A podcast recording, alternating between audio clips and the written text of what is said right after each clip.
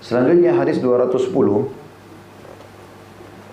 dari Ibnu Umar radhiyallahu anhu, beliau berkata, "Kunna natahaddatsu an hajjatil wada'i wan Nabiy sallallahu alaihi wasallam baina al-zuhurina wa la nadri ma hajjatul wada' ma hajjatul wada'i hatta hamidallaha Rasulullah sallallahu alaihi wasallam wa athna alaihi thumma dzakara al-Masih ad-Dajjal fa'atnaba fi dhikri."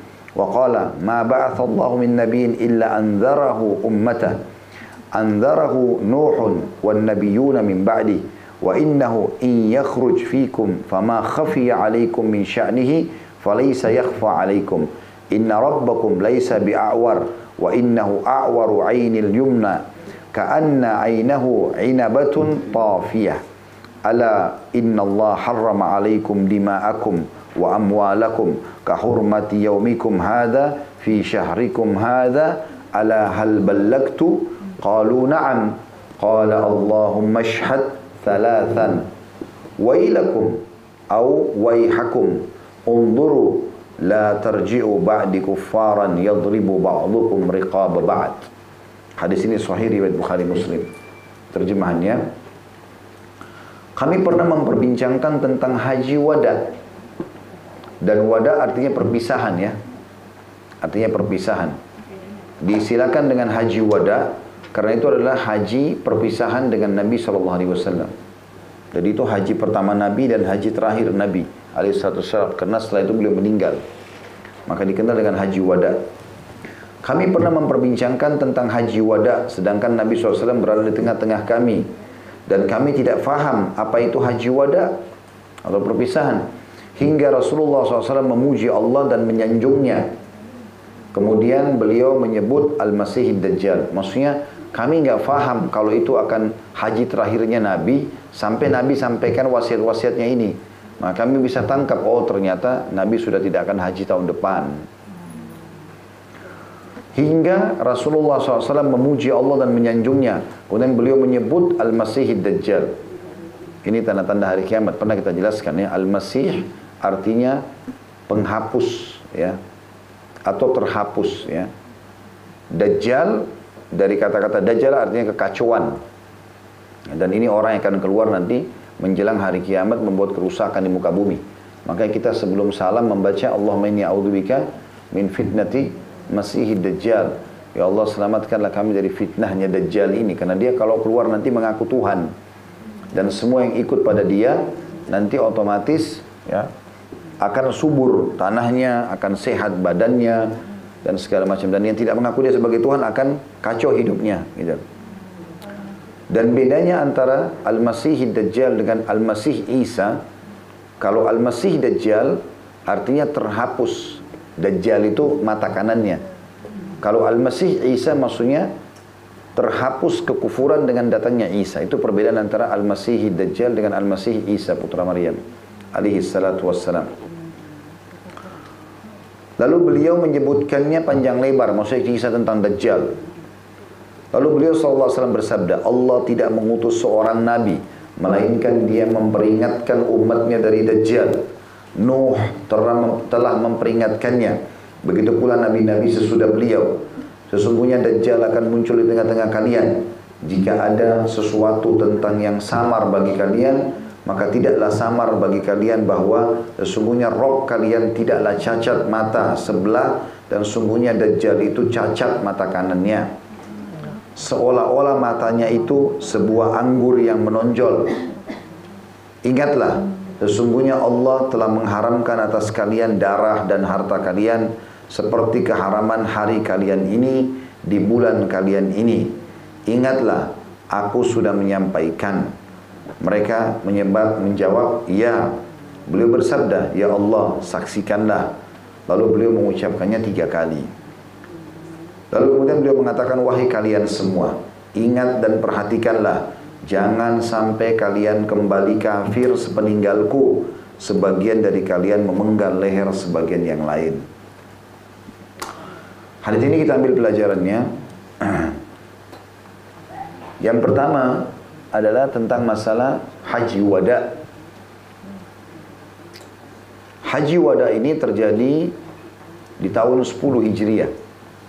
Dan Nabi alaihi salatu wassalam meninggal di awal tahun 11. Sementara perintah haji sendiri sudah ada dari zaman Ibrahim alaihissalam. Tetapi di dalam syariat Nabi Muhammad SAW, awal haji dikerjakan itu di tahun 9. Nabi kerjakan di tahun 10 ya.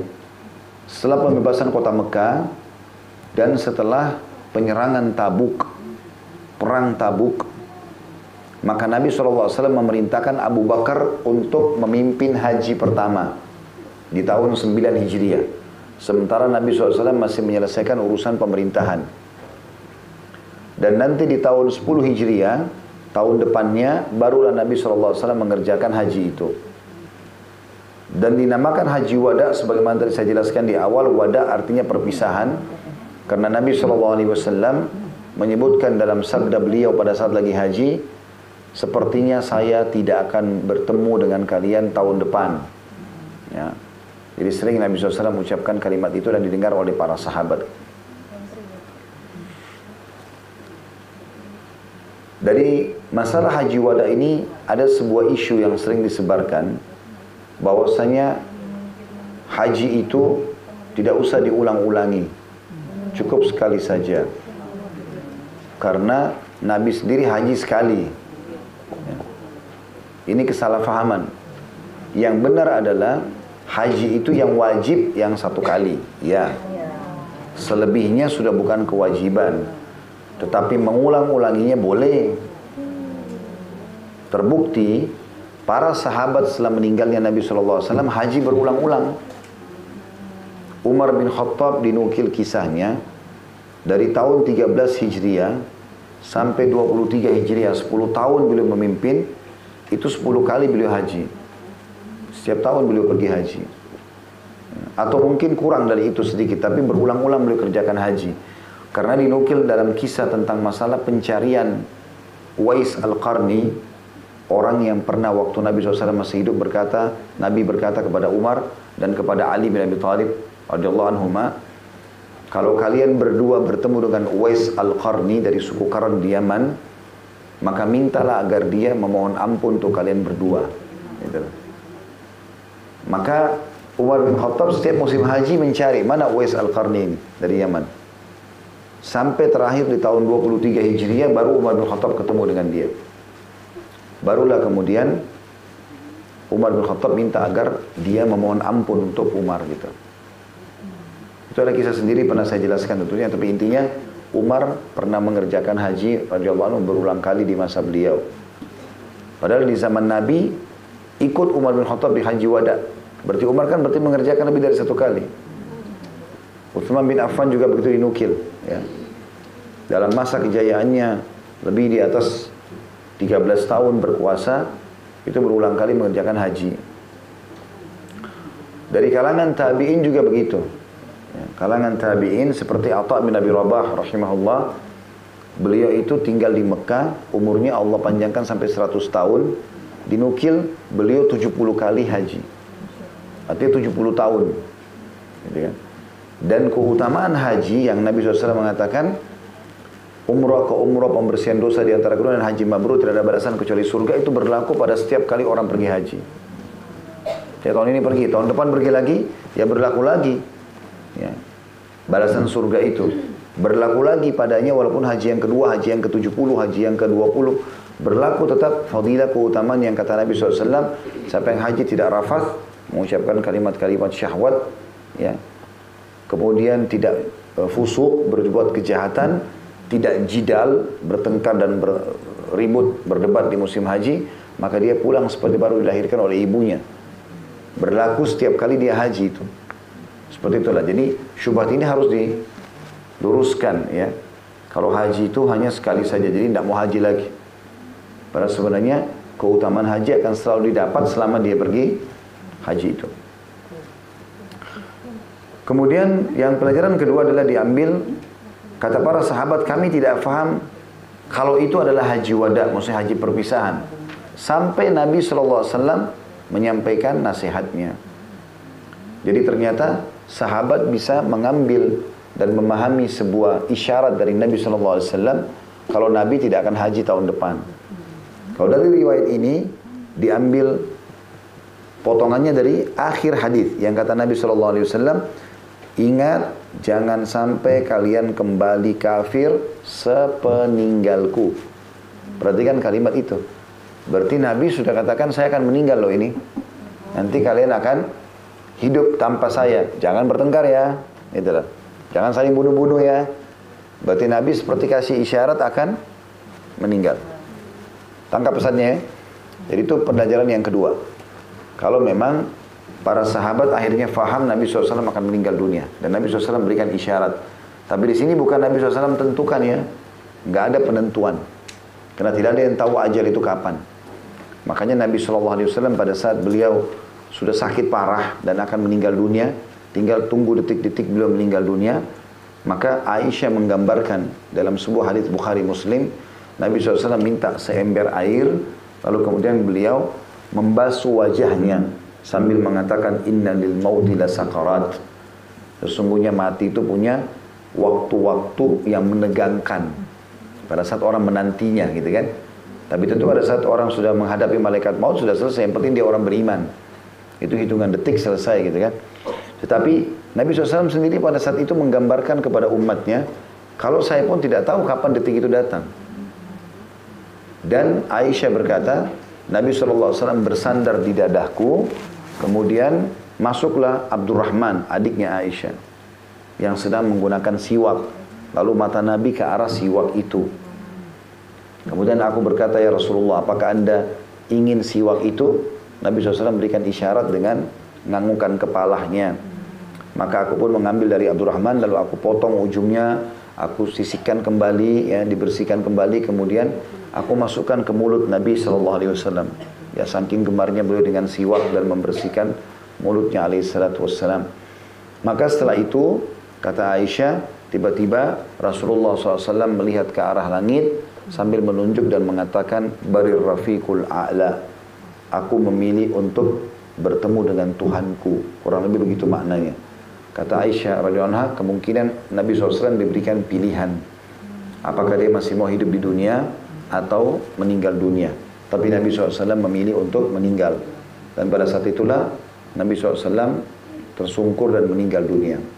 Karena memang ada hadis yang berbunyi ya, khusus nabi-nabi saja ya. Sekali lagi khusus nabi-nabi. Jadi jangan ada yang menyangka-nyangka ya. Khusus nabi-nabi kalau mereka mau meninggal dunia dikasih pilihan. Mau hidup lagi atau enggak. Makanya Nabi SAW bilang pernah aku diberikan pilihan untuk melanjutkan hidupku. Nabi SAW dijanjikan oleh Allah umur sampai hari kiamat. Hidup bersama kita. Dan menguasai dunia ini. Dengan beliau dan dengan aku meninggal dunia. Maksudnya bertemu dengan Tuhanku. Maka aku pilih untuk meninggal dunia. Nabi SAW tidak mau dengan dunia ini. Tak perlu. Mau jadi pemimpin segala macam. Toh juga agama ini akan tersebar gitu. Dan pilihannya adalah ketemu Allah atau tinggal di dunia. Maka Nabi SAW pilih untuk meninggal dunia dan itulah sabda beliau mengatakan Barir Rafiqul A'la, aku memilih adalah bertemu dengan Tuhanku. Selanjutnya potongan ketiga adalah peringatan Nabi SAW tentang Masih Dajjal. Dan sedikit sudah saya kasih gambaran tadi tentang makna Masih. Masaha yamsahu artinya menghapus. Kalau Masih Dajjal artinya terhapus mata kanannya. Dan Masih Isa adalah penghapus kesyirikan. Karena datangnya Nabi Isa AS menghapus kesyirikan itu. Baik. Di sini teman-teman sekalian yang perlu saya titik beratkan, saya tidak akan panjang lebar menjelaskan Dajjal karena sudah pernah kita jelaskan itu. Ya. Tapi ada kalimat Nabi SAW di sini yang berbunyi, jika ada sesuatu tentangnya, n-nya kembali ke siapa? Dajjal. Ya. Karena Nabi SAW bilang kan, tidak ada seorang nabi pun kecuali sudah memperingatkan kaumnya. Nanti ada Dajjal keluar. Mana lama nanti di akhir zaman. Kita aja sekarang masih Allahu alam berapa lama gitu kan. Apalagi dulu. Sampai dikatakan Nabi SAW, Nabi Nuh pun menasehati umatnya mengingatkan. Dan begitu nabi-nabi setelahnya gitu kan. Maka di sini dikatakan, jika ada sesuatu tentangnya yang samar tentang Dajjal, bagi kalian, maka tidaklah samar bagi kalian bahwa sesungguhnya Rob kalian tidaklah cacat mata sebelah. Dan sesungguhnya Dajjal itu cacat mata kanannya, seolah-olah matanya itu sebuah anggur yang menonjol. Nah, ini yang kita garis bawahi. Ini pelajaran ketiganya yang kita mau jelaskan.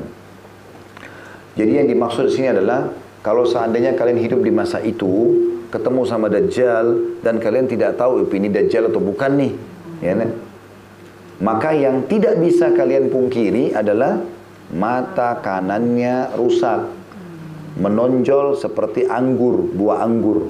Jadi maksudnya buta total, nggak bisa ngelihat apa-apa, cuma kayak lingkaran saja, ya, kelihatan. Dan dia mengaku Tuhan, itulah Dajjal. Ini tidak mungkin orang pungkiri lagi gitu, karena dia dengan mengaku Tuhan, matanya buta sebelah kanan berarti Dajjal. Sementara Tuhan kalian tidak buta.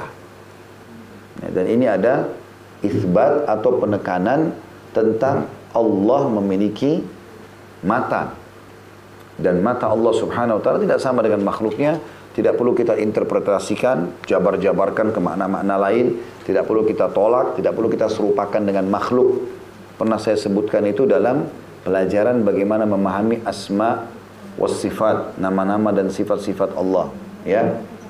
Jadi kalau Allah dikatakan turun ke langit bumi di sepertiga malam, berarti Allah turun.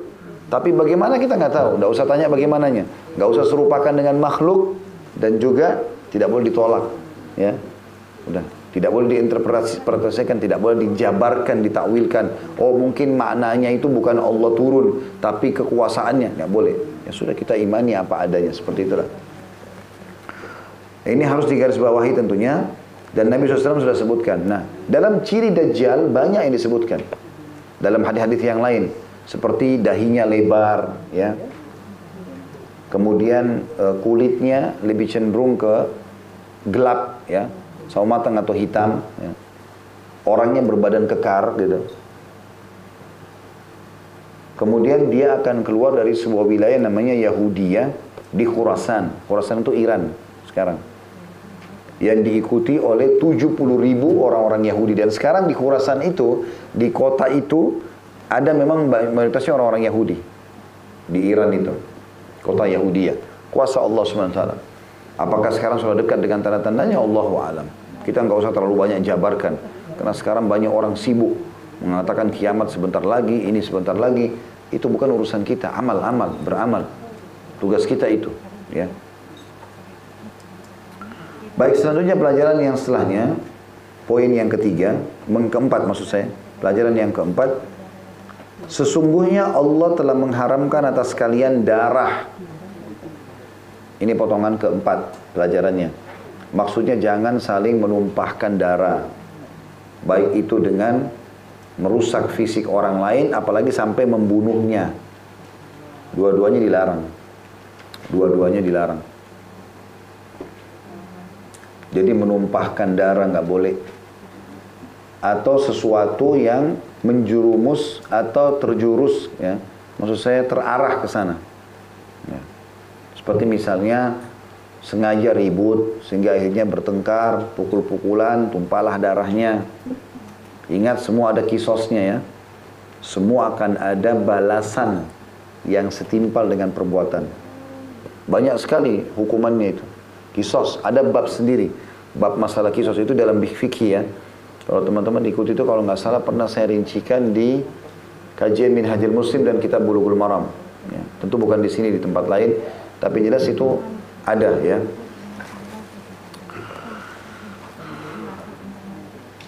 Begitu juga dengan kita, walaupun tidak terlibat langsung, tetapi kita terlibat secara tidak langsung. Seperti misalnya kita jengkel sama satu orang, lalu kita bayar orang ketiga untuk membunuh dia, maka sama juga ini. Hukumnya haram, tidak boleh. Selanjutnya, dan potongan yang kelima, ya. Dan harta kalian, semua jenis harta orang lain haram. Tidak boleh zalim, buat manipulasi data supaya dapat harta orang lain, dapat tanahnya, dapat hak warisnya, dapat rumahnya, dapat apa saja. Haram, nggak boleh. Semua hartanya haram. Yang bukan hak kita jangan sentuh. Mau pakai fasilitas, izin. Mau duduk di kursi orang, mau pakai sendok piring orang, mau masuk kamar mandi orang, izin. Nggak boleh sembarangan nyelonong-nyelonong. Saya sudah pernah ajarkan itu hari, adab bertamu di rumah orang. Kalau seperti di depan pintu ini ada dua daun pintu, memang biasa rumah begitu ya. Kita berdiri di daun pintu yang tidak dibuka, yang tidak dibuka. Kan misalnya dua pintu ini kan biasanya dibuka sebelah sana tuh kalau di rumah ini. Sebelah sini kan enggak. Nah, Bapak Ibu berdiri sebelah sini. Supaya kalau tuan ruangnya buka, nggak langsung kita bisa lihat ke dalam. Itu adab bertamu itu. Nabi SAW ajarkan begitu.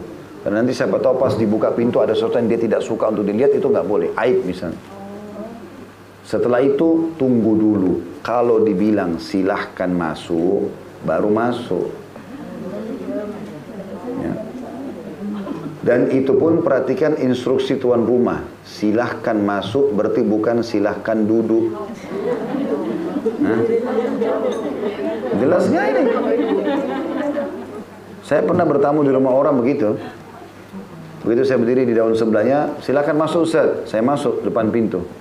Kok Ustaz gak duduk? Kan tadi silahkan masuk, bukan silahkan duduk gitu. Begitu saya, oh silahkan duduk Ustaz. Baik, yang mana saya duduk? Saya tanya. Karena kadang-kadang di sofanya tuan rumah itu kan ada yang dia memang sering duduk di situ. Mungkin dengan duduk di situ jadi dia terbiasa duduk di posisi yang dia berhadapan sama tamunya. Jangan kita main nyelonong duduk. Oh Ustaz duduk sini, baiklah saya duduk di situ. Selesai. Itu pun kita hanya duduk di situ, menyelesaikan hajat kita di situ. Matanya nggak usah jelatan kemana-mana. Ya, pindah ke ruangan sebelah. Tuan rumah lagi masuk kamar, kesempatan dia keliling-keliling, cek ini, cek itu. Nggak boleh. Ya, harta orang lain nggak boleh dimata-matai, nggak boleh dicurigai. Nggak usah tanya beli berapa itu. Kecuali kita ada hajat. Sofa ini bagus, saya suka memang. Memang kita mau beli antara kita sama Allah. Beli di mana ya? Saya mau tahu. Harganya berapa? Gak usah semua ditanya. Sehingga satu rumahnya orang tahu. Ini harganya berapa, ini harganya berapa. Jadi bahan bicara gosip di luar. Gak boleh. Ingat, hartanya orang amanah. Gak boleh. Kalau perlu kita keluar dari situ, gak usah cerita sama orang-orang.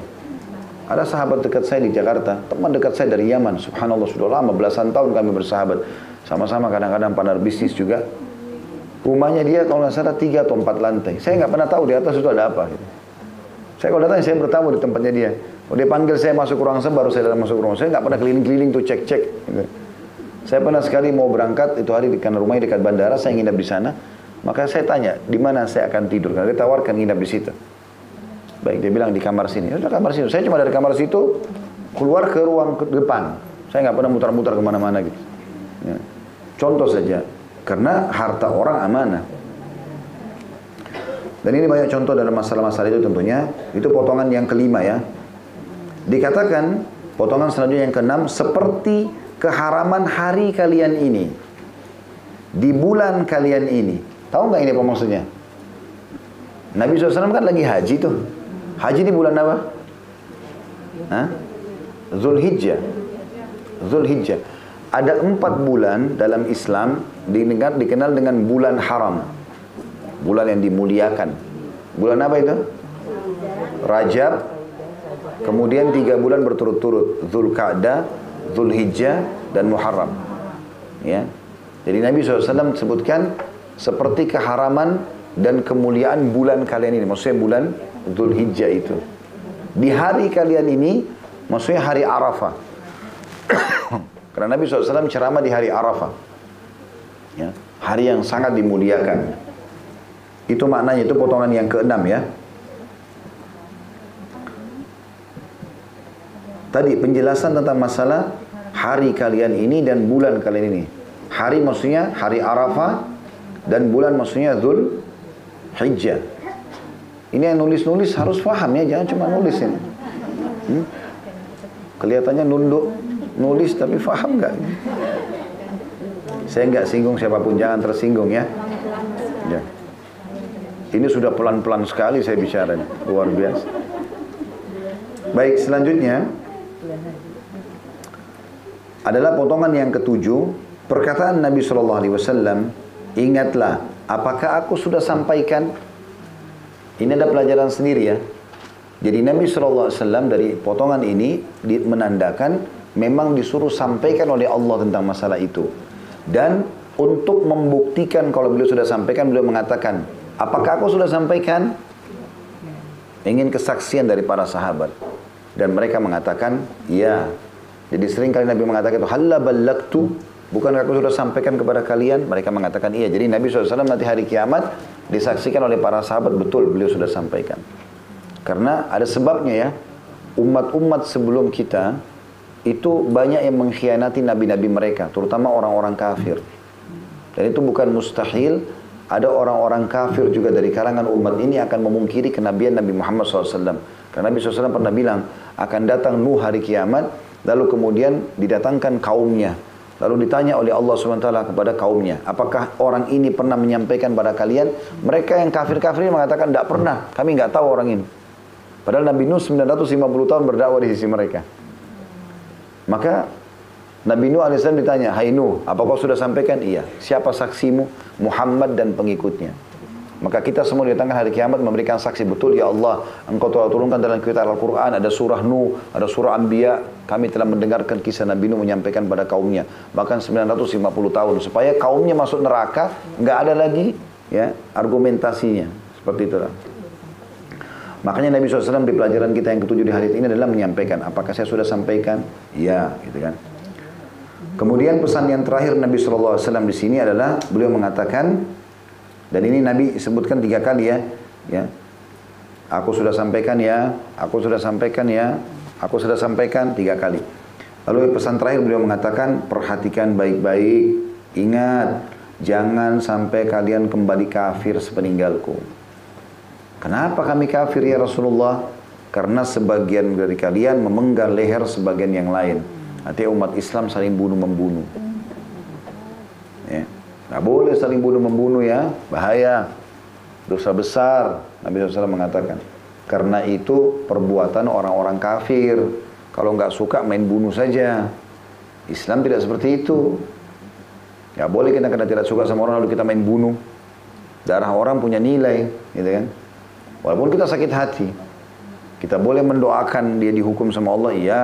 Kita boleh laporkan secara hukum, iya, nanti pemerintah yang ambil keputusan. Tapi kita sendiri yang balas dendam, main bunuh-bunuh orang, nggak boleh. Ya, itu prinsip orang kafir.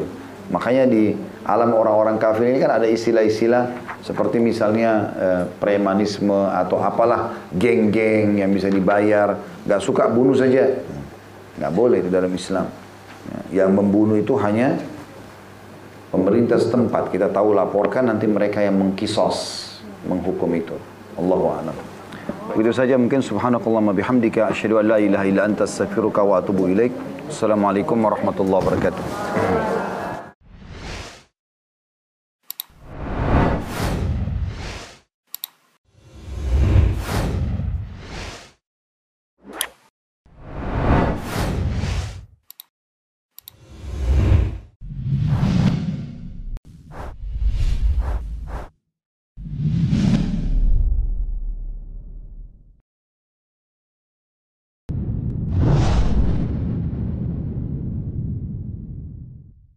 Assalamualaikum.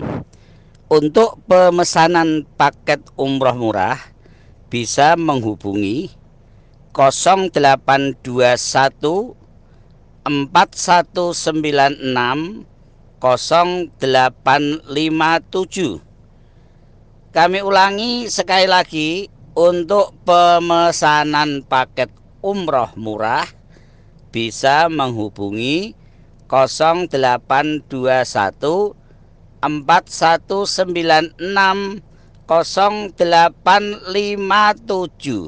Sekali lagi 0821 4196 0857. Terima kasih.